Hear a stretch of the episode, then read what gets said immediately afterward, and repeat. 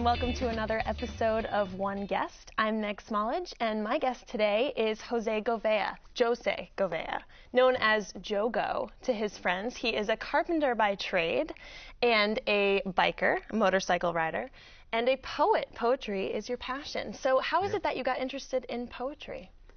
I had a teacher, I was always a trouble kid in high school Uh-huh. when I went to college. I had a teacher that said, We're going to spend a day on poetry. It's not required, but write a poem for homework. I Yeah. tried to protest it, claiming it was for women and wimps.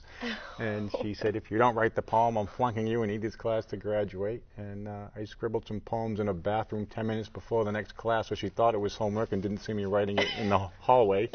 and said, Wow, this is actually good. Do you want to be on the college's literary arts magazine on the editorial staff? And Yeah. All I needed was a little positive reinforcement. A teacher finally told me I was good at something. Wow. So that's had a really big impact on you because now you have a poetry article in a newspaper, you do a Yep. poetry radio show, you mm-hmm. volunteer with kids, and you have found a way to combine two loves in your life the love for biking, riding on your motorcycle, and Yeah. poetry.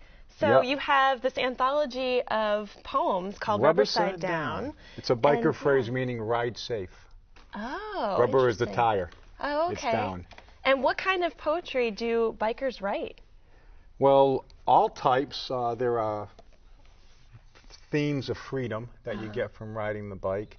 Um, a lot of people have taken um, stories like how Van Gogh lost his ear and Daniel Armstrong in the book and creatively rewritten that story to how he lost his ear in a motorcycle race because him and Gauguin were wanted to ask the same girl out. Oh, wow. Um, some people have written odes to uh, fallen, like I wrote a longer poem to Evel Knievel, and someone else in the book wrote one to Indian Larry, the custom bike builder who died. So could you give Mm. us maybe an, a quick example of I've of written baikus, which are haikus about my motorcycles. baikus? Um, Can we hear one?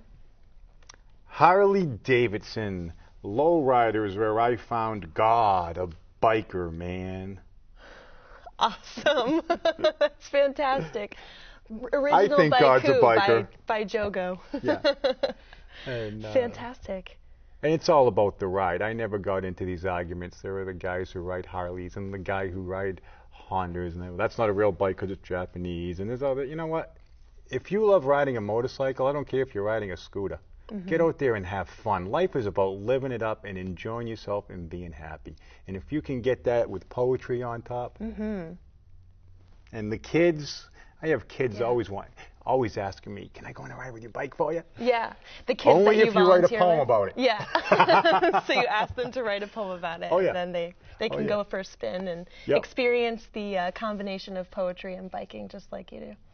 or whatever else they love, Or you know. else. And and some of the kids write incredible stuff. I'm fortunate the Cultural Center of Cape Cod sends me into local high schools to work with the teens. I've been in Brockton and Mm-hmm. Dorchester working with kids in juvie lockup. Wow. And uh, I think they bring me in because they know the kids aren't going to try anything funny when somebody looking like this Yeah. comes walking in.